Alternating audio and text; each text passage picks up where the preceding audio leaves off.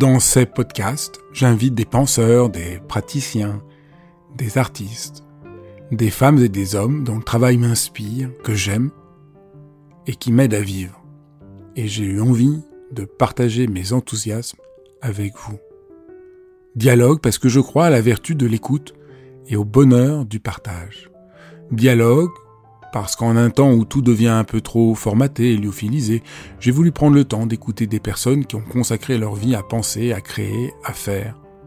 Dialogue pour permettre à mes invités de déployer leur engagement et leur conviction sans que leurs paroles soient coupées en petits morceaux.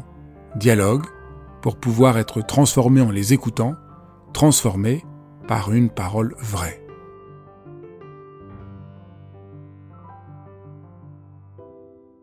Bonjour.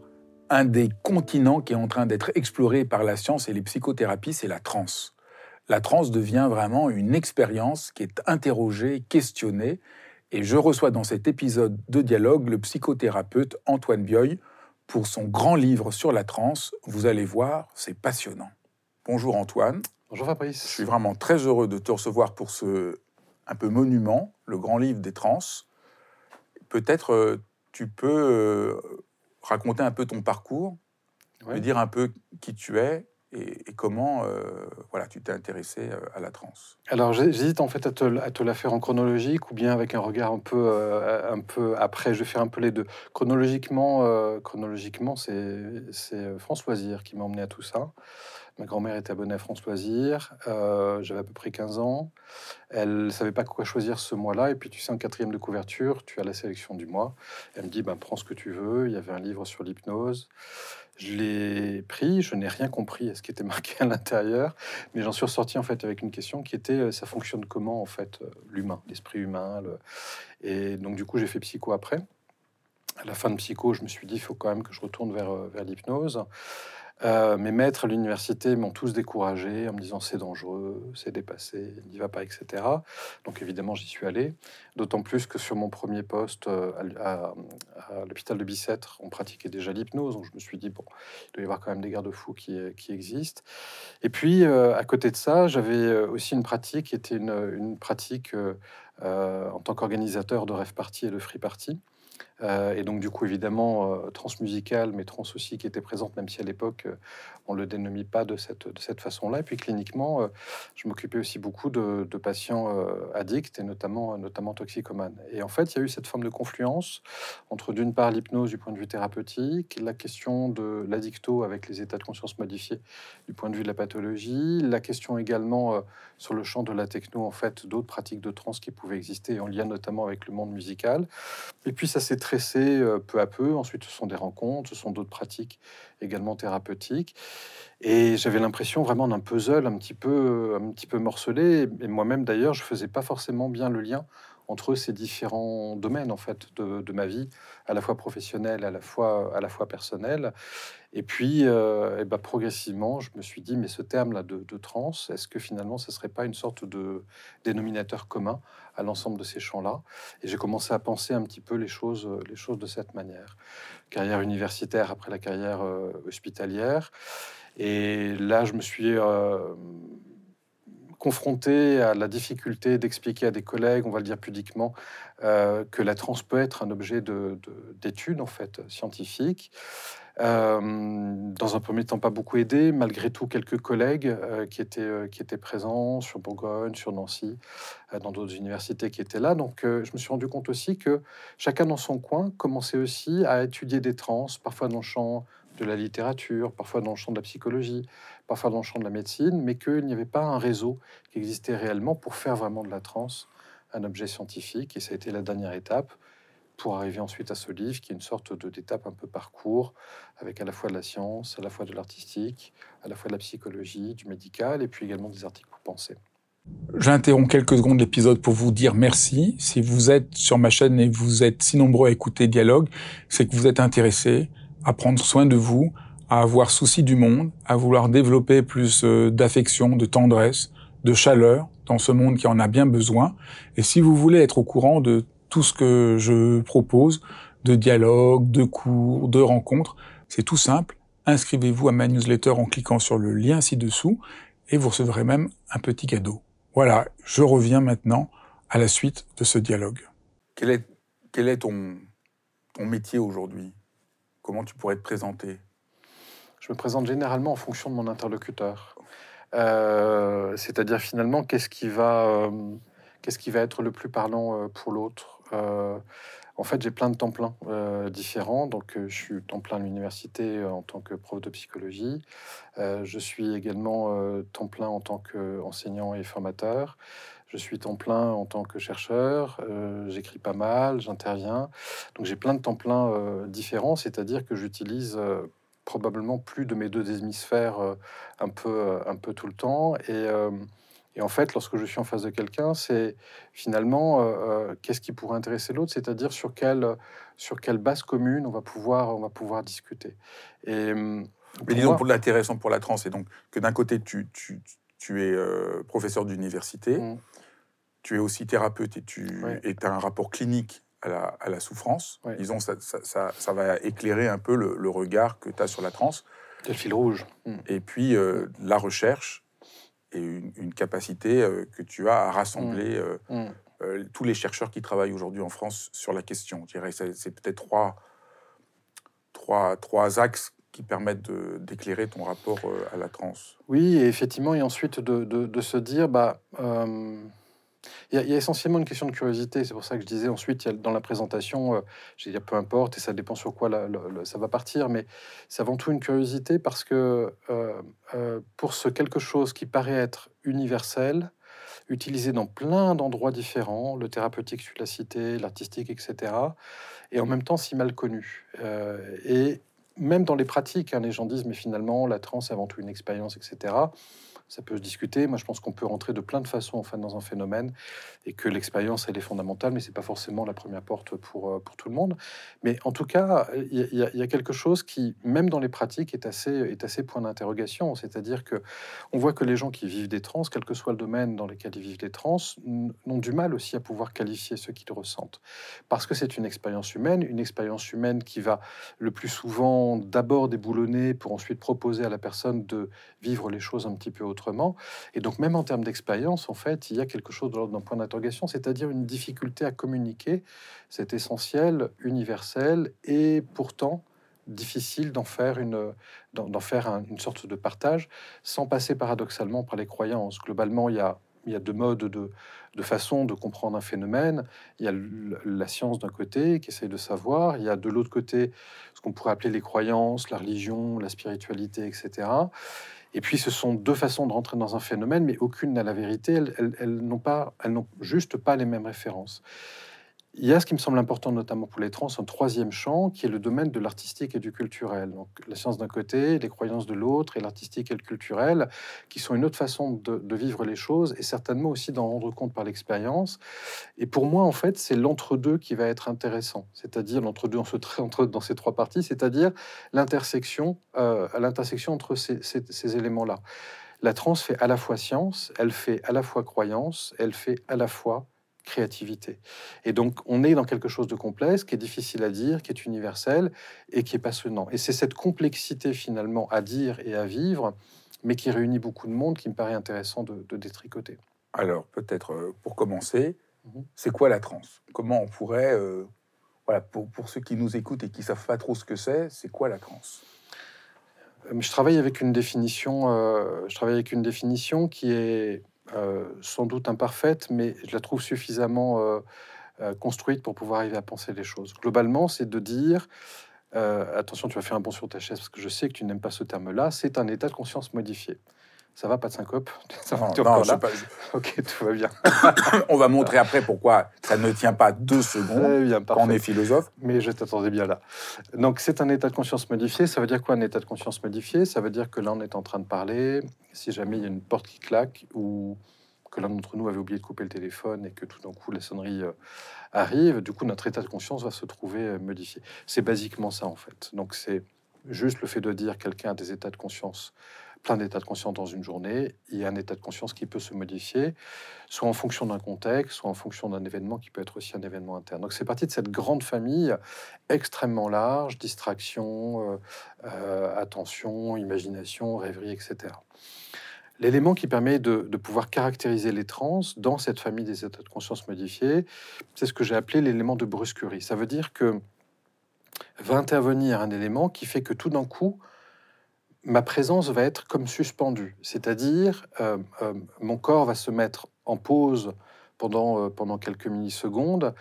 La, ma capacité de raisonnement ne va plus être présente. Je vais être dans une, je vais être dans une sensorialité pure. Ensuite, on va voir ce que ça va devenir. Et le, devenir thérapeutique n'est pas le devenir pathologique, qui n'est pas le devenir de créativité, etc. Mais en tout cas, c'est le fait de dire finalement une transe, c'est lorsque l'individu est sorti brusquement de son sens commun, et que lorsqu'il est sorti brusquement de ce sens commun, il va être amené potentiellement à se repositionner, c'est-à-dire à vivre l'expérience autrement, à voir un aspect qu'il n'avait pas vécu. Et c'est cette dimension de transformation au travers d'une brusquerie qu'on appelle aussi confusion hein, dans le champ d'hypnose, et on a, on a euh, cet ancêtre commun, toi et moi, qui est François Roustan, et, et, euh, qui, qui, vraiment euh, parlait beaucoup de cette, dimension-là. Donc la, confusion est un élément de brusquerie qui fait qu'il y a une confusion des sens, qu'à un moment donné, le corps va être requis dans une forme de suspension. On va voir ce que ça va devenir suivant la destination. Mais pour moi, la transe, c'est basiquement ça. C'est cette proposition faite à quelqu'un de pouvoir se remodifier dans son existence, dans un moment, euh, avec un état de conscience qui va se trouver modifié de façon euh, brusque, c'est-à-dire sans que l'individu n'ait pu euh, intentionnellement décider de ce qui est en train de, se passer. Est-ce qu'on pourrait donner quelques exemples pour, euh, de, de, trans, que les gens puissent euh, voilà, se, repérer un peu? Je vais, en donner de différents, différentes, différentes sortes, différents, différents champs. Parce que peut-être on peut dire à ceux qui nous écoutent, vous le savez peut-être pas, mais vous êtes comme Monsieur Jourdain qui fait de la pro sans le savoir. Vous avez tous vécu des moments de transe sans le savoir. Après, on peut le cultiver, le développer, en faire un point d'appui, mais, c'est important de montrer que ce n'est pas une expérience réservée à quelques êtres ou dans quelques situations, mais c'est beaucoup plus commun qu'on ne le pense, même si on a du mal à le repérer. C'est effectivement ça, c'est-à-dire c'est vraiment un mouvement universel en fait, le mouvement de le mouvement de trans, et il y a quelque chose effectivement de, de banal mais aussi de merveilleux. C'est là où est la fascination que l'on peut avoir par rapport à la transe, c'est qu'on est effectivement dans les, dans les deux champs. je, me, souviens de l'expérience de Cédric Villani expliquant comment lui était venue la révélation pour euh, la formule mathématique, la résolution de la formule mathématique qu'il lui a donnée à Method Fields. En fait, il raconte c'était dans les escaliers alors qu'il était en train de jouer avec ses, avec ses enfants. Voilà, tout d'un coup, effectivement, il a ressenti, il a vu cette formule qui était là présente. Alors, évidemment, il y a l'expérience passée, il y a les équipes, etc. Mais c'est venu en fait à ce moment-là. Euh, c'est aussi le fait voilà, d'un musicien qui va dire bah, je gratte sur ma guitare et puis tout d'un coup, il y a quelque chose qui vient et c'est pas moi qui l'ai décidé. C'est comme si le refrain était en train de s'imposer, euh, de s'imposer à moi. Dans le champ du thérapeutique, le plus typique dans nos sociétés, c'est évidemment l'hypnose, avec le fait de travailler sur une émotion et puis tout d'un coup, le corps va commencer à, à, exprimer, à ressentir des choses qui ne semblent pas appartenir à cet ici et maintenant qui est là, c'est-à-dire du point de vue du raisonnement, mais en vrai, quelque chose est en train d'être vécu qui fait que la personne va pouvoir se repositionner. Donc cette mobilisation euh, euh, qui va survenir, euh, qui va survenir à un moment donné, c'est également le sportif, le sportif qui va se retrouver au tennis euh, classé 116e, euh, et puis il est face au numéro 11. Et ce jour-là, il va faire le match parfait. Et quand on va poser la question qu'est-ce qui s'est passé, en fait, il est incapable de pouvoir, euh, de pouvoir l'exprimer. Donc c'est comme être habité par quelque chose. Alors c'est une discussion, c'est une discussion souvent. Il y, a, il y a souvent des analogies entre la transe et la possession. Euh, c'est-à-dire effectivement, parce que là on est dans le champ du traditionnel, c'est vrai d'ailleurs que ce terme de transe, quand on, quand on parle à quelqu'un de la transe, c'est immédiatement l'exotique qui vient, c'est le, chaman, c'est la possession, c'est l'exorciste, bon. Euh, et donc c'est vrai qu'il euh, il y a des distinctions qui sont faites parfois, ou en tout cas les gens l'interrogent, et notamment sous couvert de, sous couvert de possession. C'est-à-dire la transe, effectivement, d'une certaine façon, c'est une manière de ne plus être là pour laisser quelque chose d'autre advenir. Lorsque, par exemple, on, est, on, est, euh, on est dans la rue et puis on ressent une intuition particulière, c'est comme si à ce moment-là, mon identité, ma personne n'était plus présente et puis quelque chose vient de se, euh, vient de se passer. Une expérience, euh, une expérience particulière par rapport à ça, il n'y a, pas très, a pas très longtemps. Je devais faire un voyage à, Bordeaux pour, pour donner un, un enseignement et en fait, avant de prendre, avant de faire ma valise pour aller sur, euh, pour aller sur, euh, sur Bordeaux, euh, à un moment donné, ma main en fait est allée sur une bougie. J'ai pas mal de bougies dans mon, dans mon bureau et en particulier lorsque je veux me concentrer, lorsque je veux penser à quelqu'un, mais aussi lorsqu'on m'informe aussi que quelqu'un doit est pas loin de mourir ou vient de décéder. Du coup, j'allume une bougie symboliquement pour que euh, voilà, pour avoir un moment particulier pour cette personne-là. Et j'ai ma main qui se tend vers l'une de bougies, qui et je me dis mais c'est absurde, pourquoi est-ce que je, pourquoi est-ce que je, je fais ça? Et en fait, je, laisse la bougie, euh, laisse la bougie de côté. Je pars sur Bordeaux, j'arrive sur Bordeaux, et là, à ce moment-là, je suis devant mon ordinateur, et en fait, sans que je m'en rende compte, je vais en fait sur un site euh, d'huile essentielle et je, vient à ce moment-là cette, forme de pensée qui est il faut que tu commandes de la pruche. La pruche, en fait, c'est une, une, une, huile essentielle qui n'a pas un grand intérêt en aromathérapie, mais symboliquement, c'est une huile essentielle que l'on utilise en soins palliatifs pour favoriser les, pour favoriser les, les passages. je commande cette pruche alors que j'en avais pas du tout besoin pour les trois jours que j'allais passer sur, euh, passer sur Bordeaux. Ça, on était le, on était le, le, vendredi. Et le dimanche matin, en fait, j'apprends que j'ai une qu'une amie, en fait, euh, euh, vient de mourir, en fait, brutalement d'un arrêt cardiaque dans, euh, dans la nuit de, samedi à dimanche. Ces éléments-là, c'est-à-dire cette, cette, bougie, cette pruche, entre le jeudi, entre le jeudi et le vendredi, cette annonce du dimanche matin, c'est ce qu'on va appeler des éléments de transe. C'est-à-dire, à un moment donné, mon corps euh, se désinvestit de quelque chose et c'est comme si quelqu'un guidait ma main euh, pour euh, aller du côté de la, de la bougie ou aller du côté de cette, de cette commande-là. Ça dure pas longtemps. Et donc ce côté, on va dire, automaticité, moi c'est comme ça que je le traduis, notamment en hypnose, on va chercher avec, avec les patients les gestes automatiques pour aller chercher la profondeur de la transe, etc. Cette forme d'automaticité, parfois, a été traduite comme étant quelque chose de l'ordre d'une possession. Probablement que le terme de possession, il est trop culturellement marqué. Mais en tout cas, dans le mouvement qui est de dire en transe, il y a ce mouvement dans lequel la suspension, dont je parlais tout à l'heure, fait que l'individu, pendant un temps, s'absente à lui-même et a l'impression par les processus automatiques que quelque chose se passe, parfois jusqu'à avoir l'impression que ce n'est pas lui qui est dans son corps. Oui, effectivement, c'est assez typique des trans. La science commence à l'explorer, ça, non seulement à l'explorer, mais à avoir des premiers éléments de réponse, et notamment dans le champ des émotions. Et en particulier, on a montré que l'intensité émotionnelle qui peut être présente dans un contexte donné, cette intensité-là fait que le raisonnement, je schématise un petit peu, hein, le, raisonnement en fait ne peut plus avoir cours tellement cette sensation corporelle commence à être débordante. Et l'individu ne pouvant pas réfléchir cette intensité corporelle qui est là qu'on appelle émotion va le traduire comme étant ce n'est plus mon corps, ou plutôt mon corps ne m'appartient pas, et donc j'ai l'impression que mon, mon corps est pris par quelqu'un d'autre, ou en tout cas est habité par quelqu'un d'autre. Donc on a un autre élément là de, de, l'expérience de la transe, les émotions vraiment intenses, le coup de foudre, euh, ou une sorte de peur intense, mais je trouve que c'est bien de parler aussi du coup de foudre, sont, sont un peu comme des expériences euh, de transe.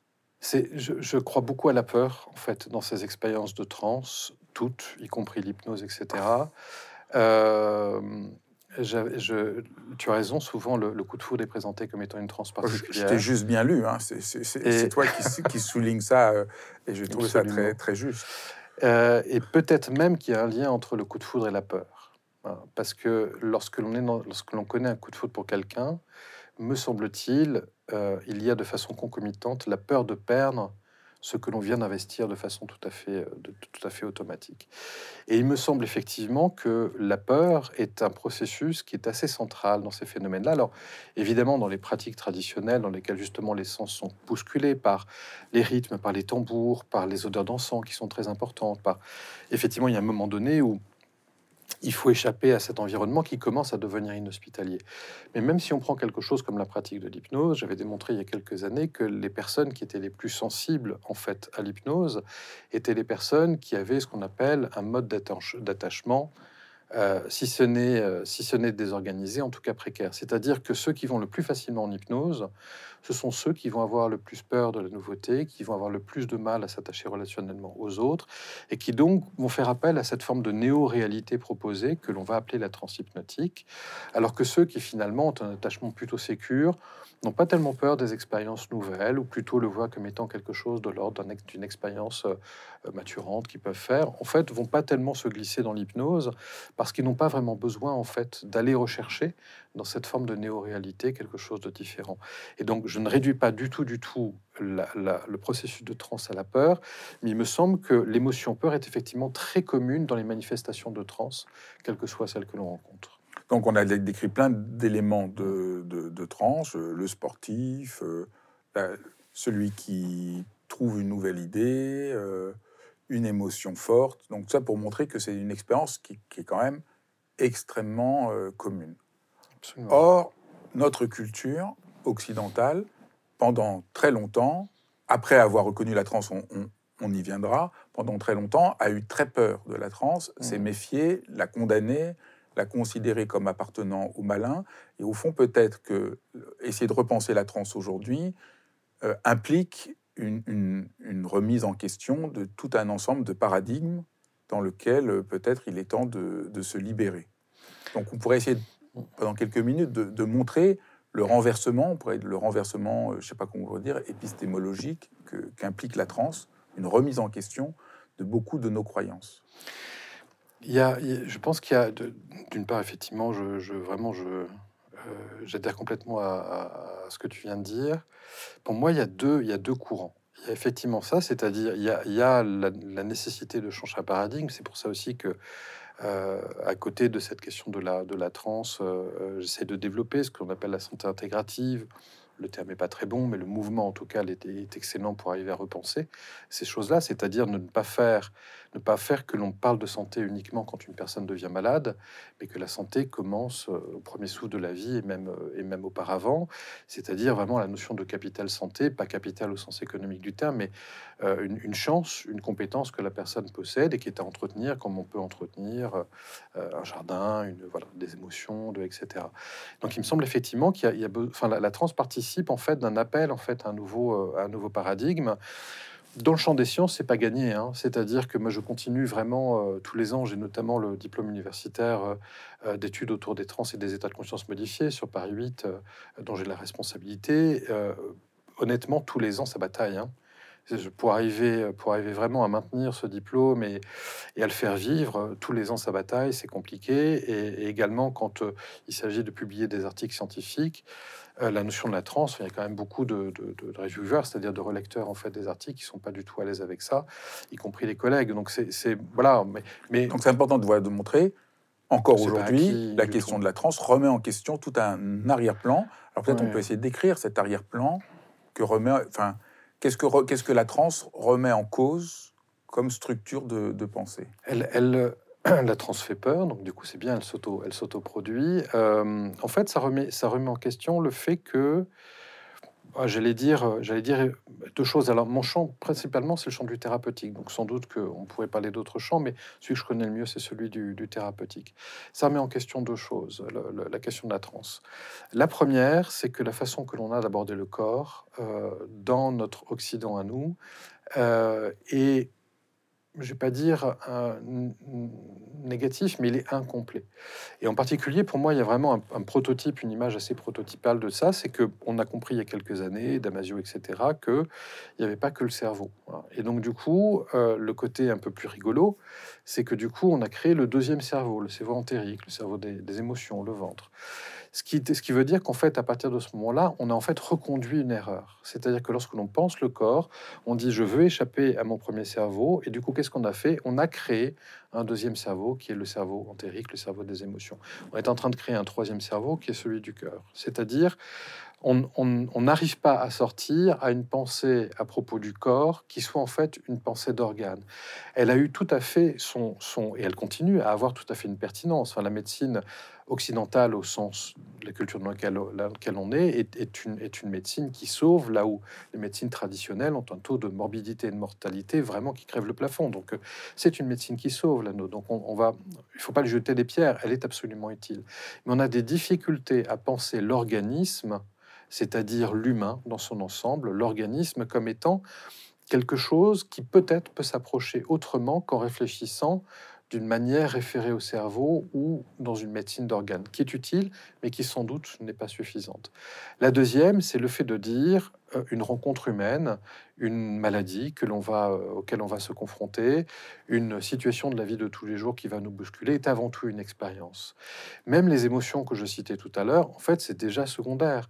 C'est-à-dire, une émotion, c'est quoi? Basiquement, c'est une intensité émotionnel qui va à un moment donné apparaître. C'est par le corps et par les perceptions que quelque chose va se passer. Et c'est dans un deuxième temps qu'on va pouvoir éventuellement dire c'est une émotion, dans un troisième temps qu'on va pouvoir éventuellement la, la, penser et lui donner une représentation.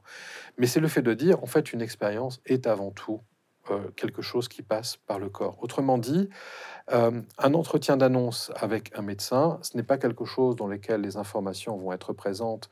Et si jamais les, les, patients loupent les informations, on va dire ah il est dans le déni, il veut pas entendre, etc. C'est-à-dire comme si c'était le cerveau qui était présent.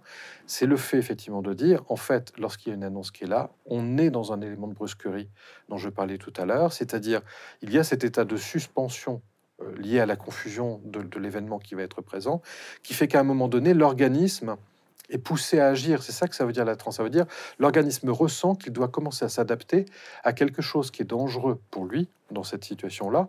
Et donc, du coup, il va commencer à passer sur un autre mode de façon à s'adapter à l'expérience et faire du mieux possible pour que cet organisme qu'on appelle l'humain puisse s'adapter à ce qui est en train de se passer.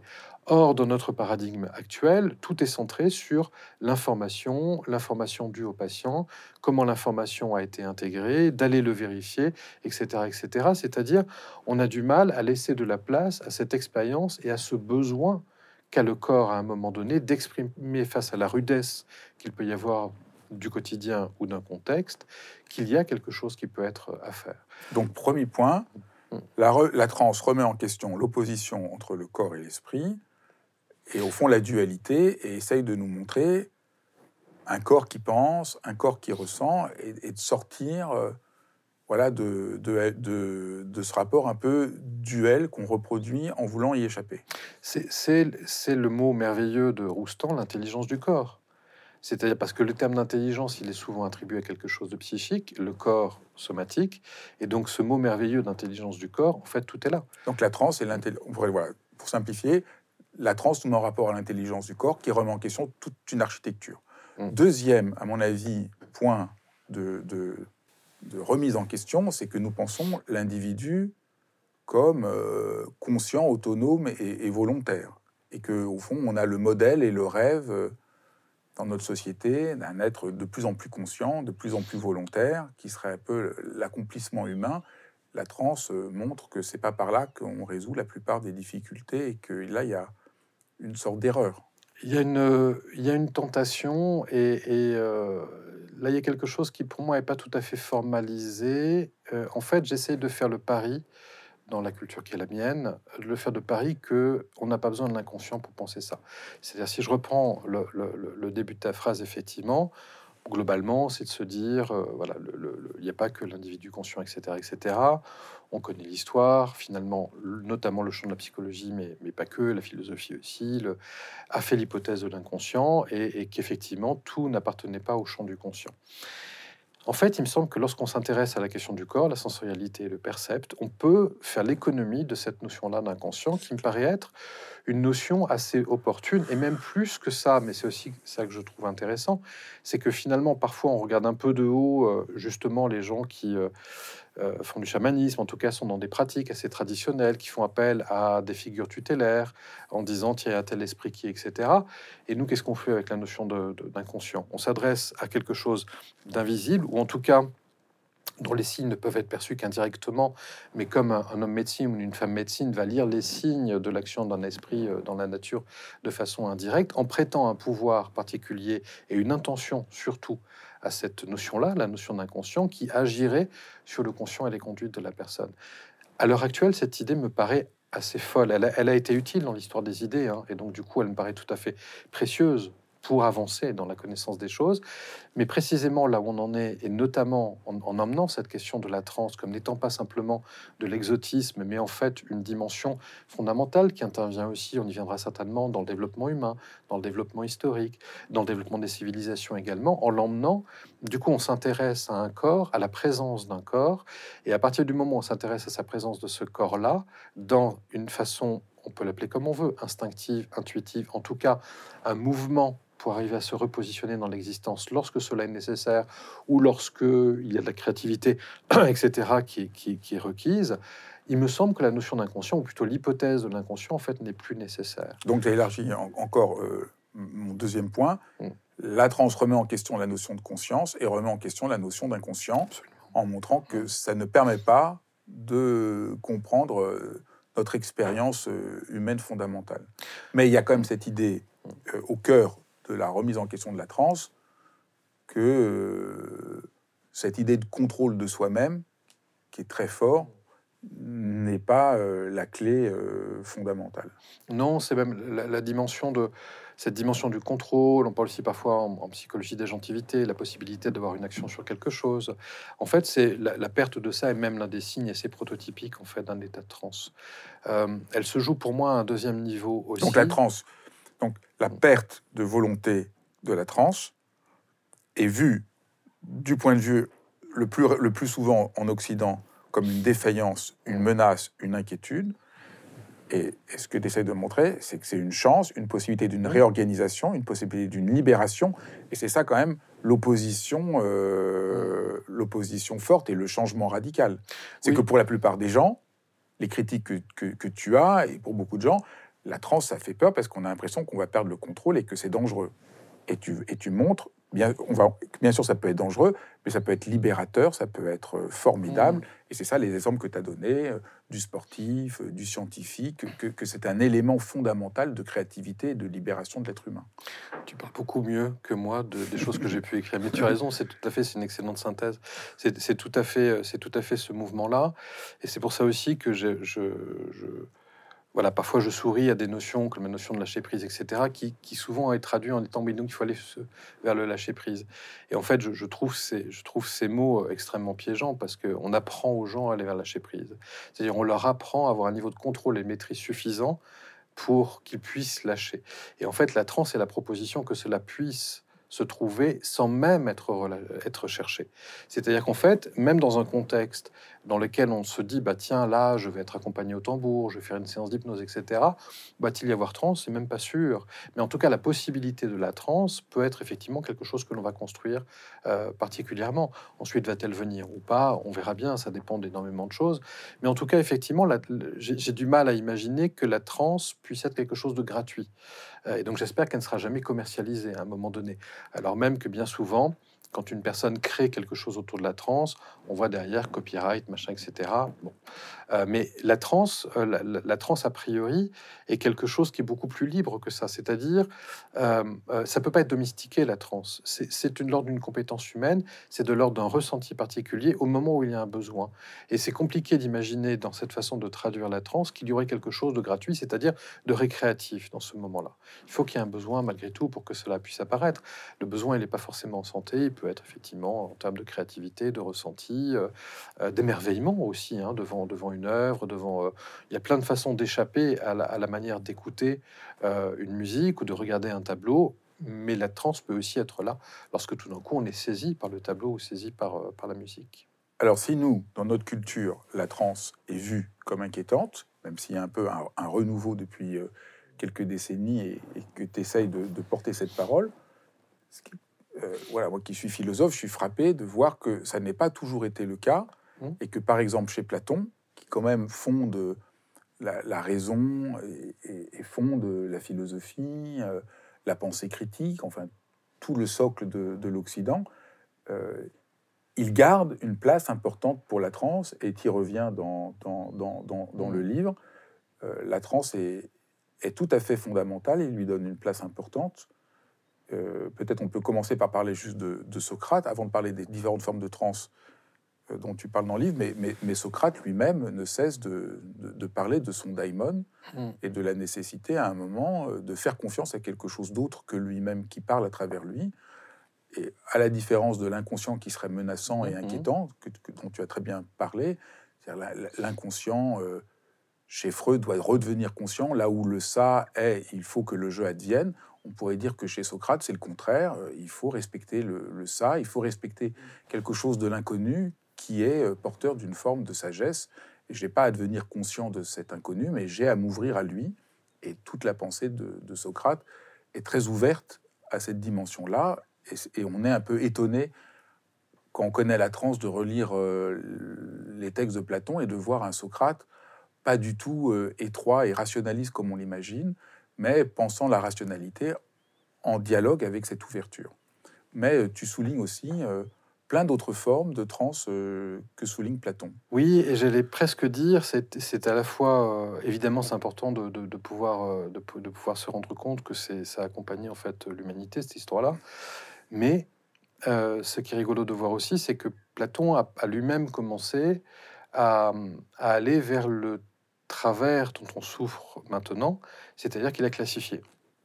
C'est-à-dire qu'effectivement, il était face à un phénomène et puis il a essayé de caractériser les phénomènes. Alors, en tant que scientifique, chercheur, euh, je, m'en amuse parce que justement, c'est ce qu'on fait aussi, bien sûr. Hein. c'est-à-dire qu'il faut bien à un moment donné essayer de définir et caractériser ce que l'on regarde pour pouvoir le regarder et entrer, et entrer à l'intérieur. Quelle classification il propose de la transe? Ben, Le fait de, pouvoir penser qu'il y a quelque chose qui pourrait être de l'ordre du mystique, qui pourrait être de l'ordre de l'amour, qui pourrait être... C'est-à-dire qu'en fonction, de, en fonction de, circonstances ou de contexte, la, de la poésie, de, on, ne va pas forcément avoir les mêmes manifestations, on va pas forcément avoir les mêmes objectifs qui vont être, qui vont être présents. Donc là, juste pour, rappeler, euh, Platon montre que la poésie, être poète, avoir une intuition, une inspiration, mm. c'est une forme de transe. Mm que voilà les, les, les euh, les, ceux, qui ont, ceux qui ont des visions sont une forme de transe, que quand on est amoureux, Eros, mm. c'est une forme de transe. Donc voilà, il montre plein de formes de transe qui peuvent mm. éveiller l'être humain et, et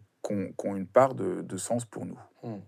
Là, où c'est intéressant, c'est qu'il est vrai, euh, comme on le disait tout à fait au début, que une personne qui est en transe pas, va pas avoir le même vécu que, la personne qui est à côté. Et donc, du coup, rentrer dans l'expérience de chacun pour essayer de comprendre un peu mieux le phénomène, c'est important.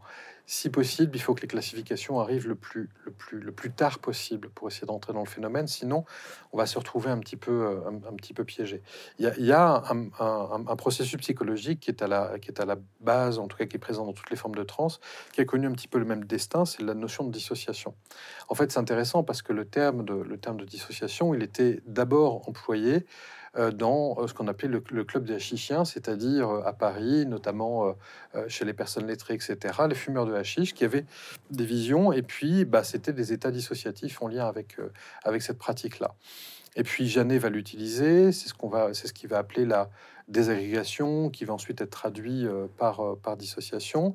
Et puis finalement, à partir du moment où il va utiliser ce terme-là, c'est-à-dire cette capacité à pouvoir être dans l'ici et maintenant, mais de façon différente, si je vais vraiment très vite sur la dissociation, ça va passer du côté du pathologique. Parce que finalement, Janet, on va en parler, dans le champ de l'hystérie, dans le champ du psychotrauma, et puis ensuite, euh, les auteurs, Bleuler, etc., vont reprendre ce terme-là pour partir du côté de la schizophrénie, de la psychose.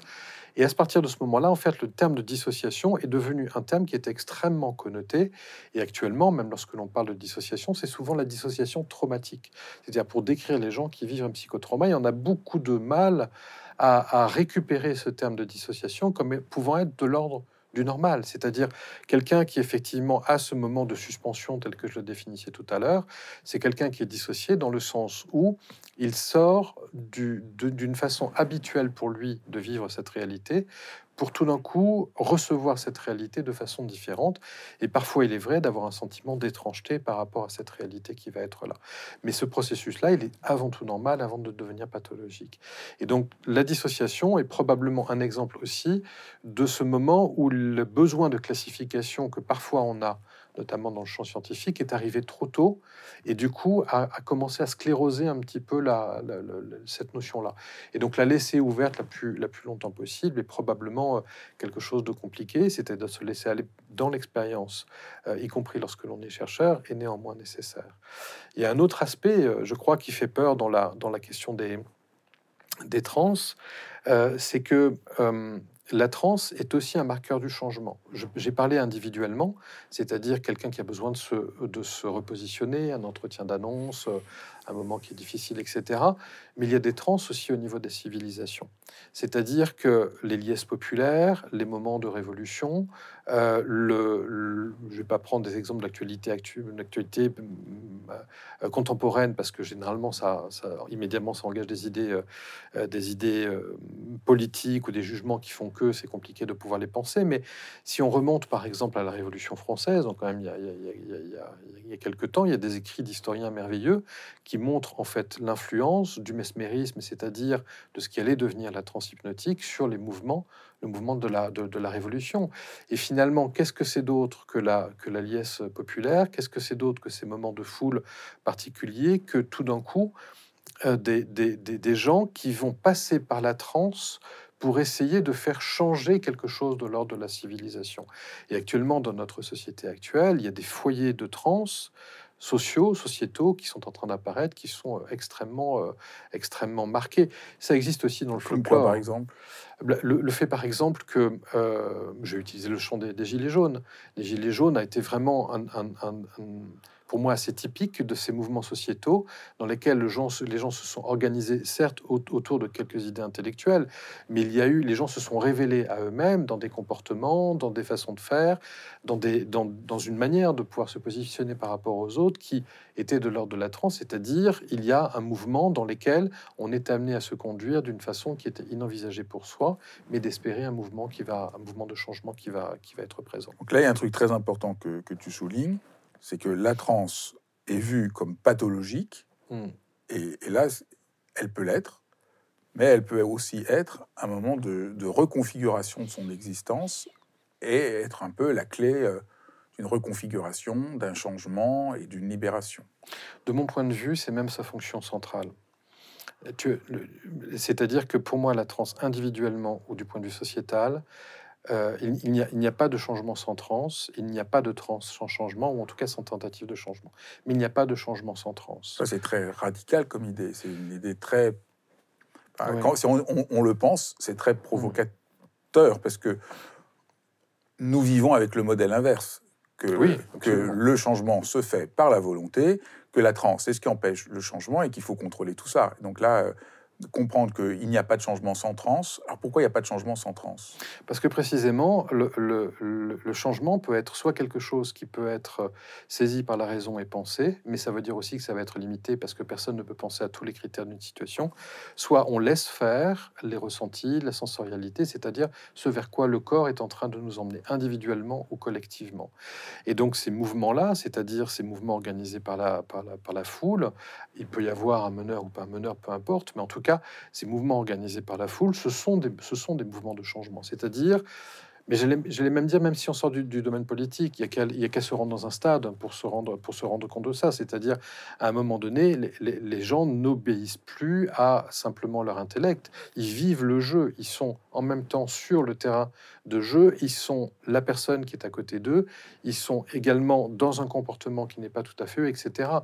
Carnaval de Dunkerque que j'ai fait il y a quelques années, il y a des mouvements absolument merveilleux au Carnaval de Dunkerque, euh, c'est-à-dire des mouvements de foule, des cohues, avec même un système de, pression physique dans lesquels, à un moment donné, le souffle commence à manquer.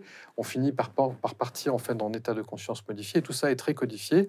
Il y a des sons qui vont être présents. Tu as Carnaval de Dunkerque, tu as des sortes de grappes humaines en fait qui s'organisent. Qui et puis, tu as, devant, tu as les forts des halles, et puis tu as, les musiciens qui sont là présents.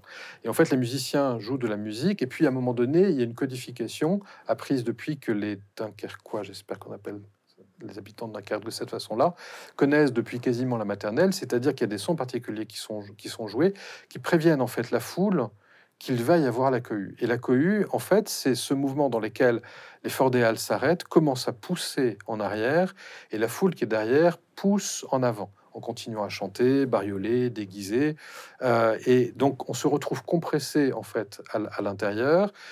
Le merveilleux, c'est que si jamais quelqu'un se sent réellement mal, il y a un système naturel qui se fait et qui fait que la personne, en fait, est amenée doucement sur le côté. Et donc, du coup, c'est un mouvement naturel qui permet ça. Mais quand on est à l'intérieur, on est compressé. Si on essaye de raisonner, du coup, on ne s'en sort pas.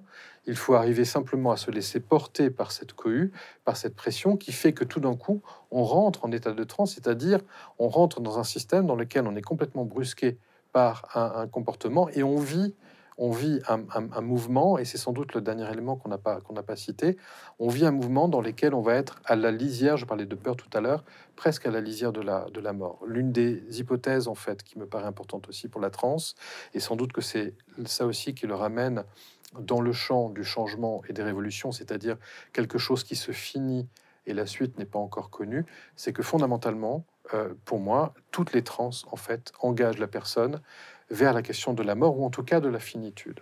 C'est-à-dire que lorsque l'on regarde finalement la prise euh, de, de, stupéfiants, de psilocybine, de LSD dans un cadre thérapeutique, lorsque l'on regarde la respiration holotropique, lorsque l'on regarde, quand on regarde un peu les méthodes de transe, en tout cas celles qui sont présentes, et bien sûr dans les exemples que j'ai donnés tout à l'heure, c'est-à-dire l'annonce du cancer, etc., en fait, la, la transe se mobilise à quel moment? Me semble-t-il, elle se mobilise quand intervient la question de la finitude.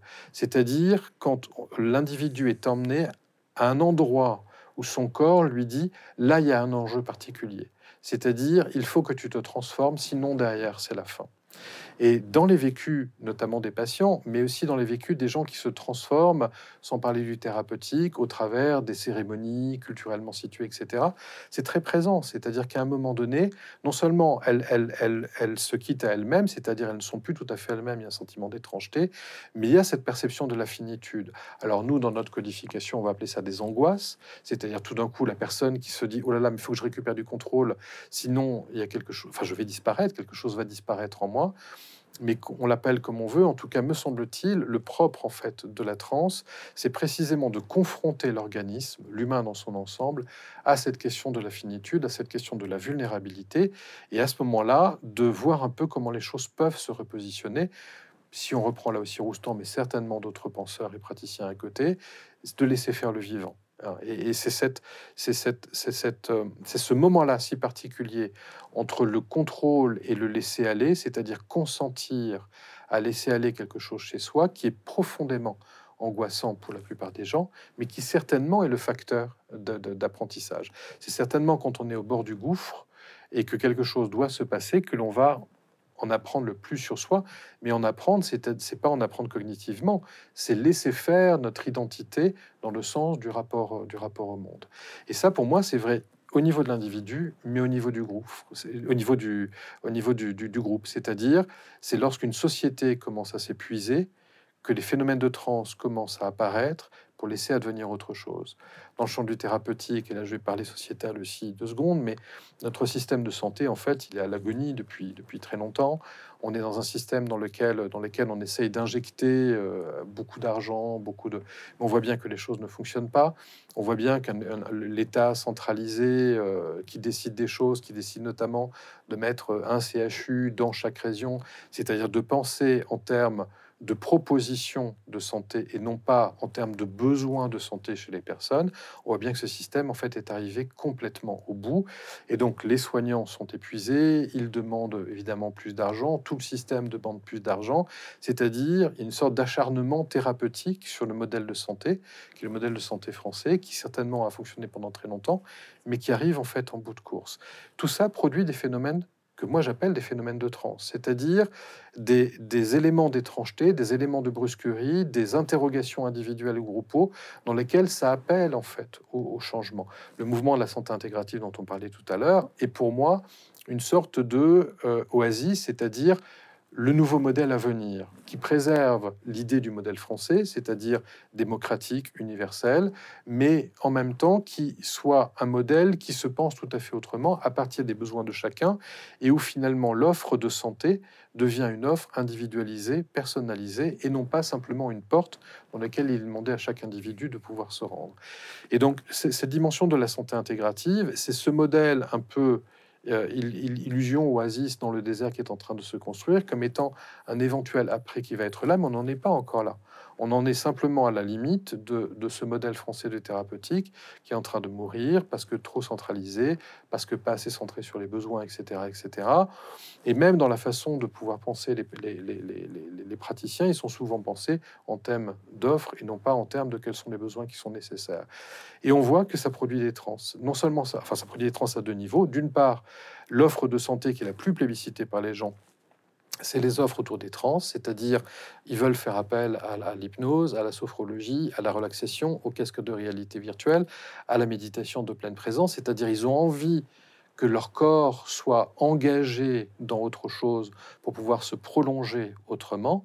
Et puis des trans également, et là cette fois-ci c'est plus problématique au niveau groupal, c'est-à-dire tous les, mouvements qui sont des mouvements de grève, avec parfois des comportements que l'on ne comprend pas, des saccages, etc., qui sont là présents, mais qui sont simplement une manifestation, simplement entre guillemets, automatique de corps qui a besoin d'autre chose, arriver à une finitude, et de devoir dire comment est-ce que je me sors de cette finitude? Quand la transe est-elle pathologique et quand elle est euh, créatrice? Le premier élément, elle est probablement dans est-ce que la transe est euh, euh, subie, entièrement subie, ou est-ce qu'elle mène à une action particulière? Ça, pour moi, c'est un élément qui va être, qui va être très présent. Parce qu'il y a des trans qui sont pathologiques. Il y a totalement des trans qui sont pathologiques. Soit on est vraiment dans le champ de la psychopathologie, on en a cité quelques-unes tout à l'heure, la schizophrénie, le psychotrauma, etc. Soit il y a des vécus, en fait, qui, sont, qui sont pathologiques dans le sens où euh, la personne va se retrouver confrontée à quelque chose qu'elle ne souhaite pas. Un exemple particulier, il y a actuellement une fascination pour euh, euh, ce qu'on appelle la médecine psychédélique, ou en tout cas l'utilisation des psychédéliques, qui en France est interdite. Et, dont j'ai parlé plusieurs fois sur la chaîne. Et, donc effectivement, dans, dans, cette, dans cette dimension-là, lorsque les choses ne sont pas bien faites, ne sont pas bien encadrées, lorsque l'on se met un produit dans le sang, bah, euh, pendant 3, 4, 3, 3, heures, 4 heures, 6 heures, 8 heures, vous pouvez pas échapper à la transe. Parce que vous avez euh, la molécule chimique, même quand, quand bien même elle serait naturelle, ayahuasca ou autre, quand bien même elle serait naturelle, il y a de la chimie qui fait que vous êtes dans un principe hallucinogène qui va être, qui va être là. Quand on n'est pas bien encadré, c'est-à-dire quand le rituel, quand euh, la personne qui est là pour accompagner, en fait, fait ça au doigt mouillé, ou même lorsqu'il n'y a personne. Et donc là, on est, potentiellement dans la pathologie. C'est-à-dire qu'une expérience de psychédélique hallucinatoire non cadrée peut être potentiellement déraisonnable pour l'individu, voire profondément euh, euh, euh, oui, traumatique en fait pour, pour, la personne. Ce qu'on appelle le bad trip. Ce qu'on appelle, ce qu'on appelle effectivement le, le bad trip même sans parler des psychédéliques, qui quand même globalement ont, beaucoup d'avantages, etc., à partir du moment où elles sont employées euh, convenablement, euh, même sans parler de ça, même une expérience qui ne serait pas euh, qui ne serait pas en lien avec une molécule chimique, mais qui serait par exemple le fait d'être dans un rituel avec le groupe et puis d'être accompagné au tambour avec une personne qui mettrait en scène avec avec des lumières stroboscopiques ou autres une séance et dans laquelle la personne subirait la séance avec l'impression qu'elle ne peut pas en sortir, ça peut être également du, du domaine de la pathologie. Donc pour moi, le premier critère, c'est crise euh, trans la trans, au début, est toujours subie. C'est-à-dire à partir du moment où il y a où la personne va être bousculée dans son sens commun, ça veut dire aussi qu'il y a quelque chose qu'elle subit. Mais derrière, va-t-elle en faire quelque chose? C'est-à-dire, est-ce qu'elle arrive à, à, pouvoir malgré tout euh, avoir un sentiment en partie de, de, de, de ressenti de la situation suffisamment intègre pour pouvoir se dire les choses vont bien. Et donc transsubi, transagi, pour moi c'est le premier critère. Ensuite c'est la durée des choses, c'est-à-dire que s'il y a des trans spontanés une fois qu'ils apparaissent, très bien. Euh, si jamais il y a des trans spontanés qui apparaissent tous les trois jours, ça commence à devenir problématique. Et donc euh, pour moi, c'est deux critères qui vont être importants subi ou agi, et puis la chronicité. Euh, la, chronicité, c'est pas vraiment la nature en fait du vécu, euh, du vécu particulier. On peut avoir un vécu qui peut être très négatif en fait des trans, mais en tirer une expérience particulière. Et donc du coup, la nature même de l'expérience me paraît pas être un facteur de normal ou de pathologique. C'est vraiment ailleurs que les choses vont se jouer. On avait parlé au début des différentes lectures de la transe, donc la dimension scientifique, qu'est-ce que la science nous dit aujourd'hui sur euh, la transe? Hmm. elle, nous, euh, elle nous dit, alors ça, dépend dans quel champ on va être. Elle nous dit plusieurs choses.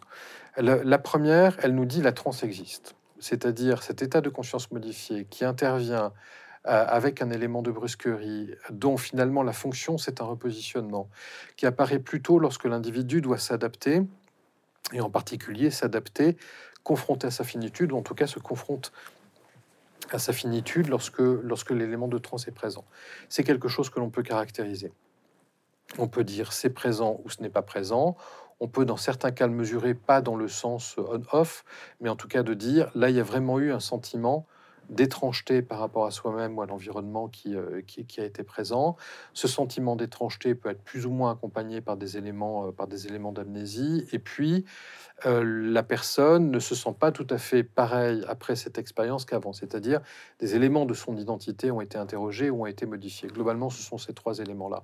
Donc, on peut, ça y compris le mesurer, c'est-à-dire, on a maintenant suffisamment d'outils pour pouvoir le caractériser et pour pouvoir mesurer dans le sens, on a un alphabet qui nous permet de pouvoir échanger avec quelqu'un qui a fait des expériences de trans, y compris très fortes, et puis que se sente pas euh, euh, interrogé par euh, est-ce que la personne n'est pas folle, etc. Mais vraiment rentrer dans l'expérience, dans l'expérience de l'autre. Donc, déjà, premier élément important, les trans peuvent être définies, elles peuvent être caractérisées, et puis elles peuvent également engager une forme de, de lien à l'autre qui va être présent. Le deuxième élément, c'est de dire une transe n'est pas une illusion, c'est-à-dire quelqu'un qui euh, vit un élément de transe qui euh, euh, a tout d'un coup des transpirations qui vont venir, des émotions particulières, ou avoir l'impression que un mort a été convoqué. Que, en fait, quand on, regarde un peu le, fonctionnement du corps, on se rend compte en fait que c'est pas une illusion, c'est-à-dire le cerveau qui n'est rien d'autre qu'une sorte de caisse d'enregistrement de, la réalité et de la façon dont l'individu se positionne par rapport à la réalité, on voit en fait que le cerveau hallucine la présence du mort, hallucine les sensations corporelles, c'est-à-dire réagit euh, comme si les choses étaient là, c'est-à-dire réagit aux choses qui sont réellement vécu par la personne. Donc la transe n'est pas une illusion, ce n'est pas un récit, ce n'est pas une narration, c'est un vécu et l'organisme, l'individu dans son ensemble, l'organisme le vit comme étant sa réalité, quand bien même des éléments ne seraient pas perceptibles par tout le monde dans une, dans une même pièce. Et puis le troisième élément que, qu'également montre la, la, la, la, science par rapport à la transe, c'est comment on arrive à cette question du changement dont je parlais tout à l'heure. Alors là, pour le coup, on est dans l'individuel, on est moins sur le groupal, euh, mais en tout cas, individuellement, on, a également identifié quels étaient les processus de changement. C'est-à-dire le chemin qui fait que on part de cette brusquerie, le corps est mobilisé, une flexibilité qui va commencer à apparaître, et puis on arrive à de nouveaux comportements qui vont être là. Et donc ça, c'est tout le champ, notamment de la psychologie et de la psychologie clinique, c'est-à-dire d'arriver à identifier quels sont les processus de changement chez quelqu'un Qu'est-ce qui fait que quelqu'un qui sort de son sens commun se retrouve avec un autre rapport, euh, un autre rapport à, l'existence? Et donc on est face à ces trois éléments importants de connaissance qui sont bien sûr le commencement. Hein. il va falloir ensuite réarticuler bien sûr et aller, euh, et aller un peu plus loin. Mais en tout cas, on a déjà ces trois éléments-là qui sont, qui sont présents. Tu parlais comme autre euh, lecture de la transe, la question de la croyance. Qu'est-ce que la croyance? Qu'est-ce que quelle place a la transe dans la croyance, dans les religions? Euh, bah, la croyance, c'est la, poésie de l'esprit, hein. c'est-à-dire c'est le, fait de, pouvoir, se, à un moment donné, avoir une, lecture euh, de, la, réalité et de pouvoir euh, venir enluminer un peu cette réalité en fonction aussi de ce que l'on veut bien y voir. Donc, sans doute que ce que je veux dire peut être, peut être critiquable, mais pour moi, la transe obéit à un phénomène qui est profondément humain, c'est-à-dire universel, euh, et par contre, les éléments de culture, c'est-à-dire la croyance, euh, vont venir colorer ça d'une certaine façon pour s'adresser à l'humain. D'une part, comme euh, beaucoup d'auteurs avant moi, je ne fais pas de différence entre nature et culture. Pour moi, les, choses, sont, vraiment intriquement, liées, intrinsèquement liées. et il me semble que les éléments de culture, c'est-à-dire de nature, c'est ce qui va caractériser une civilisation à un moment donné.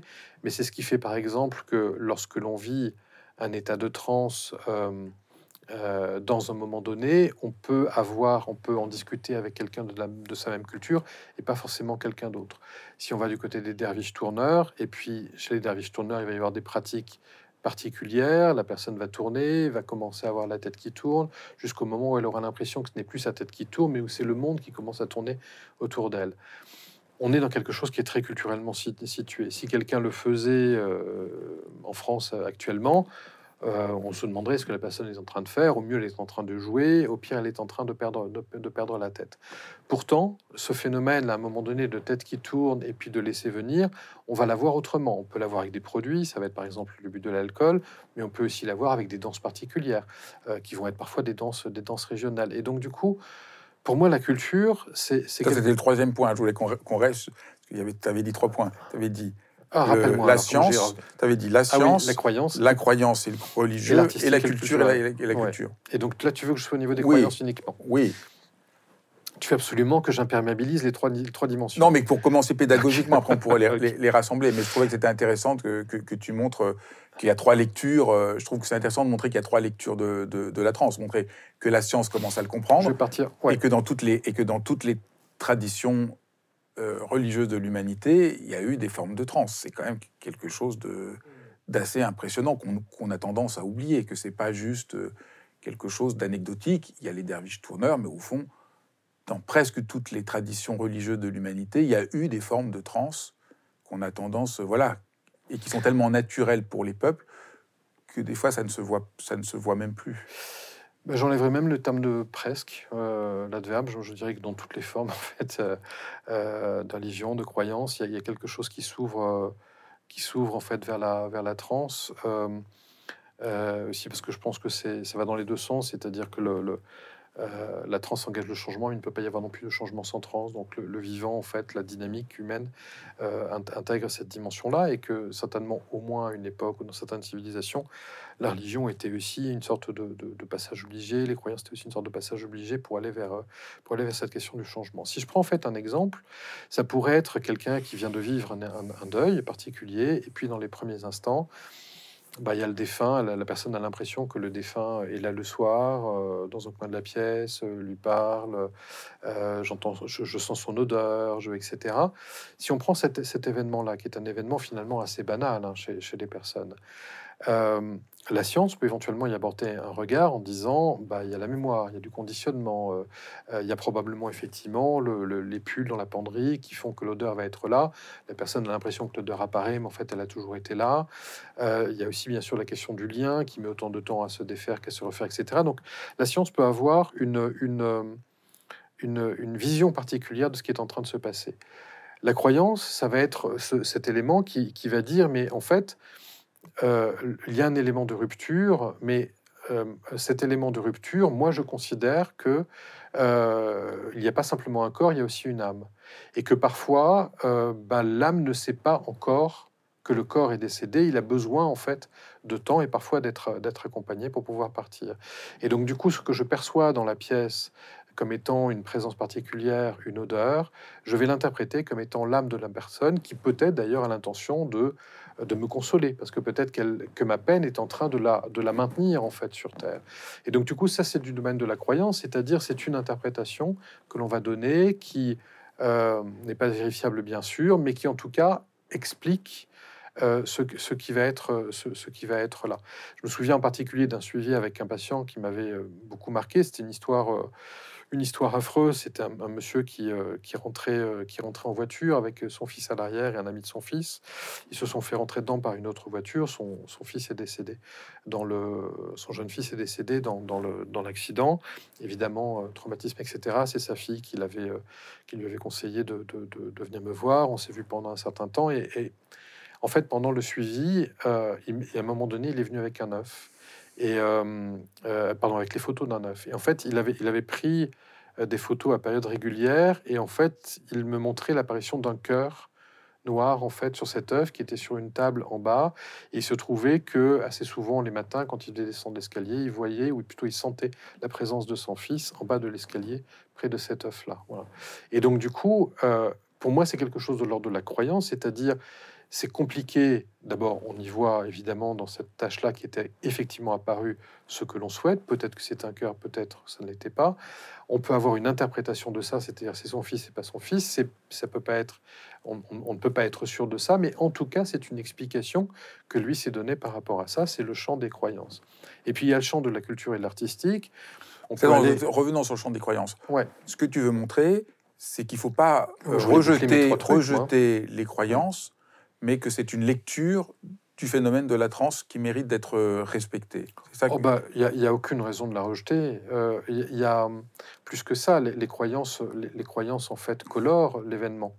C'est-à-dire que le, rapport qu'avait ce monsieur à son, euh, à son fils, le rapport qu'avait ce monsieur à son deuil, les épisodes d'étrangeté, de, de, modulation du temps, etc., toutes les manifestations qu'il avait, toutes les distorsions qu'il avait par rapport à son quotidien, en fait, étaient en partie, bien sûr, en lien avec, euh, avec ses croyances.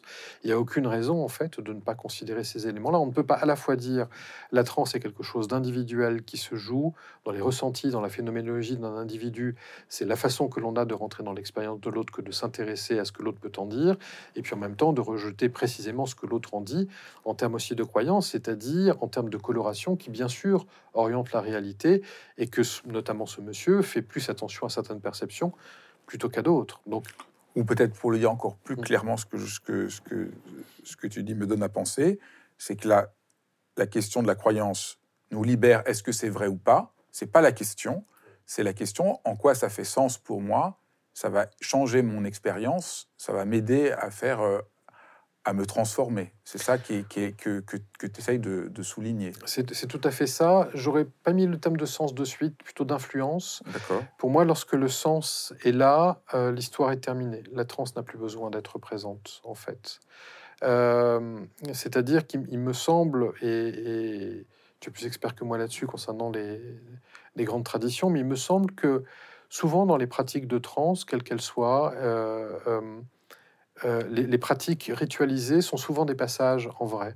Euh, c'est-à-dire qu'une fois que le rapport à l'existence est trouvé modifié, une fois précisément que l'adaptation est là, on va considérer que quelque chose a été intégré, a été digéré en fait par la, la personne et qu'il n'y a plus besoin d'essayer de ritualiser ou d'essayer d'aller vers une proposition de trans qui va, qui va être présente. C'est aussi vrai dans le cas de la pathologie, hein, quand, quand il y a du sens qui est apparu, c'est-à-dire quand l'histoire que j'ai vécue s'est retrouvée, à retrouver une place dans mon histoire générale, le symptôme en fait est dissous, c'est-à-dire la personne ne considère pas ce qu'elle est en train de vivre comme étant un symptôme. Ça ne veut pas dire que tout disparaît, mais ça veut dire en tout cas que pour la personne, le statut de symptôme en fait n'est plus plus présent. Et donc lorsque le sens est là, il me semble en fait que l'histoire est terminée. C'est précisément il y a une sorte comme ça de de, continu, de mouvement en fait qui a repris, de, rivière qui a repris son flot et qui fait que euh, bah, la, personne n'a plus besoin réellement en fait de la transe, c'est-à-dire la proposition de changement pour que les choses puissent se faire. Alors la lecture culturelle et artistique euh, de la transe. Bah, ce que j'avais en tête, c'était euh, c'était euh, Edgar Poe, quoi. C'est-à-dire effectivement cette présence fantomatique. Donc, dans un premier cas, la science va l'expliquer avec avec la mémoire, mémoire olfactive, euh, euh, la pénombre qui peut aussi permettre de voir des illusions, etc. La croyance qui va dire, bah non, il y a l'âme aussi, l'âme n'est pas toujours, ne sait pas toujours qu'elle a quitté le corps, et, ou parfois elle est retenue par notre propre peine. Et puis, il y a des auteurs en littérature, euh, comme Poe, comme d'autres, qui vont explorer cette dimension-là en donnant une connotation particulière, c'est-à-dire en nous apprenant quelque chose de la question de l'humain. Lorsque Poe nous raconte l'histoire de, de, cette, présence fantomatique que cet homme voit euh, au moment où il pense avoir perdu l'être aimé, euh, en fait, ça nous apprend quelque chose en fait de la nature humaine, de la condition humaine. Et donc l'artistique et la culture est, est encore une autre lecture de, ces angoisses, de ces moments, de ces expériences qui sont des expériences, euh, des expériences singulières. Alors, avant-dernière question, euh, pourquoi euh, ma critique d'état modifié de conscience ne t'a pas convaincu? Ah, c'est pas qu'elle m'a pas convaincu. Euh, je, la respecte et je la comprends totalement. mais en fait, on parle à deux, points de vue différents. Moi, en position en fait de, de chercheur, comme je le disais tout à l'heure, j'ai besoin de caractériser, c'est-à-dire de réifier la réalité. À un moment donné, si je m'intéresse à la tasse qui est sur, le, qui est sur la table, euh, si je veux vraiment, vraiment étudier ce qu'est une tasse, la définir, savoir comment est-ce qu'elle peut contenir un liquide, comment la chaleur peut se diffuser, ne pas se diffuser, est-ce que j'ai besoin de mettre une anse, etc., je vais être obligé de caractériser euh, cette tasse-là presque indépendamment du contexte dans lequel elle est, de pouvoir définir la tasse comme si toutes les tasses euh, existaient de la, de la même manière, c'est-à-dire de la regarder à ma façon. Et donc je comprends totalement la critique par rapport aux états de conscience modifiés, et je sais bien que euh, c'est une entourloupe que l'on utilise en tant que scientifique en disant oui, oui, on a compris que la conscience n'existait pas. Mais du coup, on va vous parler, on sait pas ce que c'est. La conscience, on sait pas ce que c'est. un état est forcément modifiable. Ce qui est un état non modifiable, ça n'existe pas. Donc, état modifié, ça n'a absolument pas de sens. Hmm. Et donc, du coup, effectivement, tout ça, on le sait. Et, et, euh, donc, effectivement, il y a une entourloupe à dire. Malgré tout, on va utiliser ce, terme-là. Alors, tu as vu, malgré tout, sur le, sur le sous-titre, en fait, j'ai introduit. et puis, tu dis plein de choses dans, dans le livre, quand même, où je vois que, quand même, euh, tu montres à quel point c'est limité, ce qu'on sait sur la conscience est très limité. Euh. Mais je suis assez. Euh, je, je, je... Et dans le sous-titre, tu mets état non ordinaire. Ouais qui est encore une autre proposition qui n'est pas, pas de moi, on commence à voir apparaître le, titre. Mais je, je, je, regarde en fait ces discussions-là avec beaucoup de tendresse parce que toute définition est limitée. L'exemple que je donne souvent, c'est quand on dit que la définition de la transe n'est pas uniforme, que même la il n'y a pas de définition de l'hypnose, etc. Je dis, bah, vous ouvrez deux dictionnaires, le Larousse et le Robert, le Littré si vous voulez en plus, juste au terme tasse par exemple. Et puis vous allez avoir trois définitions de ce qu'est une tasse. Donc du coup, c'est compliqué pour moi de euh, enfin, voilà, oui, bien sûr, une définition. Un, objet d'étude, en fait, il est, il n'est jamais définitif, bon, mais il est transitoire. Et, certainement que demain, on n'aura plus besoin de ce terme-là de conscience et d'état de conscience. C'est ce que je disais tout à l'heure par rapport à la notion d'inconscient. C'était pour moi le fait de dire, bah, finalement, probablement que là où on en est, à la fois de notre, de notre positionnement de civilisation par rapport à la question du corps, de la sensorialité, etc., qui a évolué par rapport à il y a 100 ans ou 200 ans, mais également de l'état de, la, science, probablement on n'a plus besoin de l'hypothèse de l'inconscient. Mais pour moi, ça, ça, ne, ça, ne, discrédite pas en fait la notion d'inconscient. On en a eu besoin pour penser quelque chose, et simplement maintenant on peut le penser autrement. Et pour moi, ces états de conscience modifiés, en fait, je, je en fait, je suis d'accord fondamentalement avec toi, avec toi. c'est-à-dire que toi en discussion, euh, je crois même que je te cite dans l'ouvrage, euh, tu parlais de présence, bien sûr. C'était, tu, m'avais dit, bon, bah, à ce moment-là, si on remplace de conscience par présence, ça me va, quoi. Bien sûr que dans l'absolu, je, suis d'accord avec toi, mais en position de chercheur, à l'heure actuelle, dans nos connaissances, parler euh, d'état de présence modifié serait encore plus difficile à. Oui, moi, j'aimerais même pas état, modifié, puisqu'un état est forcément modifiable. Donc, il faudrait trouver, faudrait travailler là-dessus. Mm. Et la dernière question, c'est euh, dans, dans, ta vie au quotidien, quelle place a la transe et quelles sont les manières dont, tu euh, cultives la transe? Il y a des rituels euh, qui sont, euh, qui sont présents. Alors, d'une part, il y a, oui, il y a des rituels qui sont présents. il y en a un que j'indique dans l'ouvrage qui est vraiment tous les matins. Tous les matins, en fait, je vais faire un petit tour dans le jardin, qu'il vente, qu'il pleuve, etc. J'y vais pieds nus uniquement s'il fait, fait beau, mais et, j'y vais avec euh, mon chien et de temps en temps mon chat. Euh, et en fait, je, fais le tour du jardin comme ça. Pour moi, c'est un rituel dans lequel la pensée n'est pas présente en fait, et dans lequel simplement je, je, ne décide même pas du chemin qui va être là. Je laisse mes pas en fait me guider sur ce chemin-là. Et il n'y a rien d'autre que voilà ce moment-là qui va être présent et qui a même pas d'intention en fait. Il est juste là, mais c'est un moment ritualisé inaugural pour moi dans la dans, dans la journée. Ensuite, c'est bien de raconter ça parce qu'on voit que ça peut être des exercices très simples. Bien et, sûr. et, c'est très important de démythifier la transe. Oui, la, la transe souvent évoque quelque chose un d'exotique et deux de d'extrêmement intense. Et en fait, ça fait pas, ça peut tout à fait faire partie du quotidien de quelqu'un d'une manière absolument banale. Et ce n'est pas forcément quelque chose qui est extraordinaire. C'est vraiment ce mouvement à un moment donné de sortir de son sens commun, de sortir d'une modalité habituelle d'être, de façon à pouvoir vivre les choses autrement et d'aller vers la perspective de pouvoir changer autre chose là-dessus. Alors cette première expérience de mmh. que ça qu'est-ce que ça t'apporte, qu'est-ce que ça fait comme changement? Ça, c'est compliqué à caractériser parce que tu m'obliges à remonter dans mon cerveau. Mhm. Euh, et, et, du coup, euh, je, vais, je vais plutôt contourner ta question en disant, lorsque je ne l'ai pas, je suis à la recherche de quelque chose pendant la journée. Euh, c'est-à-dire que j'ai je, l'impression d'être plus empressé pendant ma journée, de courir après le temps, une activité, sans doute un petit énervement supplémentaire, comme s'il y avait non pas quelque chose qui me manquait, mais, mais quelque chose qui euh, ne m'a pas été accessible à ce moment-là et qui aurait fait que ma journée aurait été autrement. Et c'est compliqué de le, de le, dire autrement euh, que cela, c'est-à-dire le, voilà, ma, journée n'est pas la même et je cours après quelque chose dans la journée, alors que lorsque je commence ma journée comme ça, elle ne commence pas de la même façon. Comment est-ce que je m'en rends compte Simplement parce que il m'arrive de voyager, d'être dans des hôtels et que, oui, dans des hôtels, bah, j'ai pas ce rituel, ce rituel-là, qui n'a pas d'ailleurs toujours été là, j'ai pas toujours vécu dans une maison, mais et donc là, effectivement, maintenant que j'ai l'habitude de vivre dans une maison et de faire ça, bah, quand je me déplace, que je suis à l'hôtel, euh, bah, il n'y a pas ça, et donc du coup, mes journées ne sont pas les mêmes, quoi. Donc elles s'organisent pas du tout de la même façon.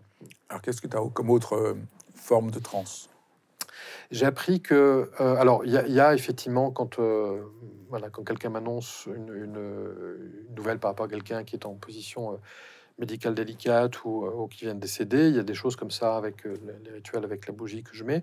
On parlait de croyance tout à l'heure, et, notamment pour moi, ça c'est pas associé à une croyance particulière. C'est juste un geste. C'est un geste qui, à un moment donné, s'impose à moi, qui a du sens, mais il n'y a pas d'autre. Euh, certains, par exemple, considèrent que la, flamme de la, de la bougie, c'est ce qui va guider en fait le défunt dans son passage. Et euh, je n'ai pas du tout de croyance qui est associée. C'est juste un geste qui est présent et qui, à un moment donné, voilà, ça fait partie de mon quotidien. C'est là, ça a une place, c'est important pour moi, sans qu'il y ait de pensée particulière. Donc, dans des moments particuliers, il peut y avoir ça. Mais il y a des choses aussi qui sont plus intentionnelles. Lorsque, par exemple, il y a de la colère qui va être présente chez moi, il y a une situation qui va être délicate. Lorsqu'un patient euh, euh, me, me, pose difficulté, euh, en particulier, il n'y a pas longtemps, qui, me parle parfois d'idées de, suicidaires qui sont là présents. C'est quelqu'un voilà, dont, j'apprécie la présence, c'est-à-dire vraiment l'humanité, le etc.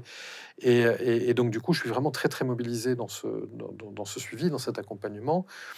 Et donc, c'est très compliqué pour moi, quand il me parle de ça, d'arriver à me repositionner dans l'instant, dans l'instant de l'entretien. Je le reçois, je le subis, mais je vois que ça n'a pas vraiment de place thérapeutique. Ça veut dire qu'entre deux consultations, je vais prendre 20 minutes. Ce, temps-là est un temps qui me convient bien. Je vais prendre 20 minutes, en fait, dans lesquelles je vais me poser, je vais fermer les yeux, je vais juste convoquer ce monsieur, euh, ce monsieur euh, en particulier.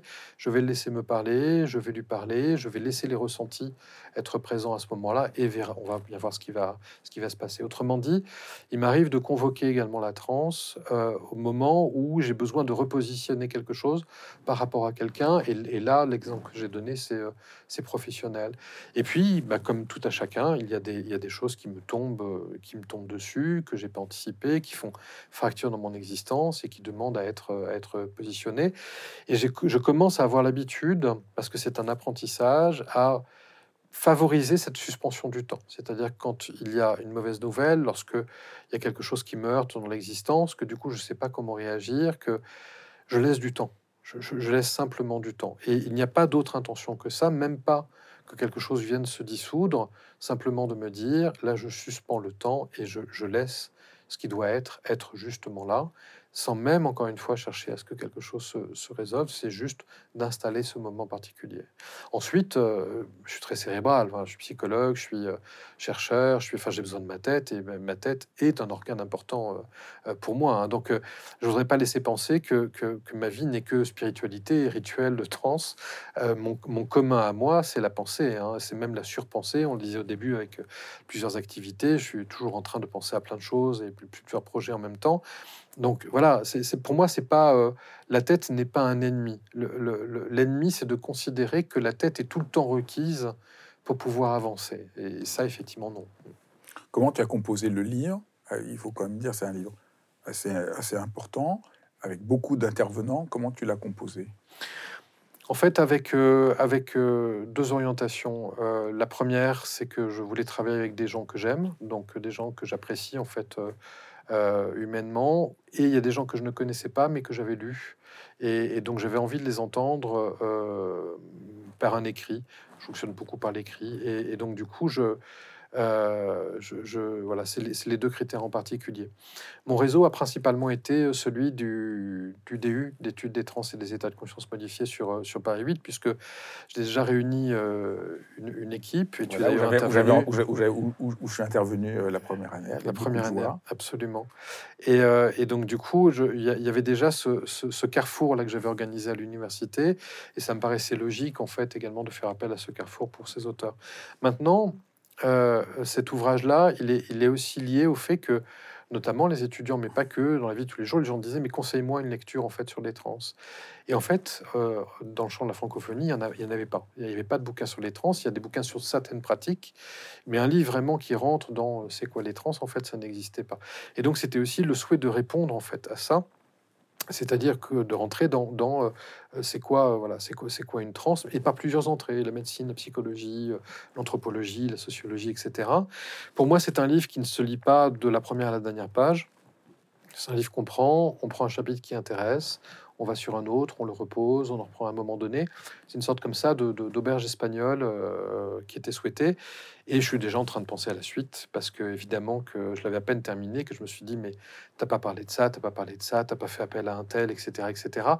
Et donc je suis en train déjà de penser, de penser la suite, parce que le champ est large, euh, mais composer un ouvrage est aussi pour moi un point d'étape important. C'est pas la fin, c'est pas quelque chose qui clôt une, histoire, c'est un point d'étape. C'est l'une des pierres en fait de Petit Poussé et qui est donc fait aussi de rencontres, d'envie, de sujets particuliers et de disponibilité des gens aussi pour participer à cet ouvrage, bien sûr. Ben merci infiniment, merci, de ton travail. Merci d'aider à qu'on comprenne mieux l'importance euh, de la transe. Merci. Ben c'est gentil. Merci beaucoup à toi pour ton invitation. Bah, merci d'avoir suivi cet épisode de Dialogue. J'espère que ça vous donnera envie d'entrer en transe très bientôt. N'hésitez pas à vous abonner euh, à la chaîne pour pouvoir être au courant des prochains dialogues, de me faire part de vos commentaires. Je vous embrasse tous.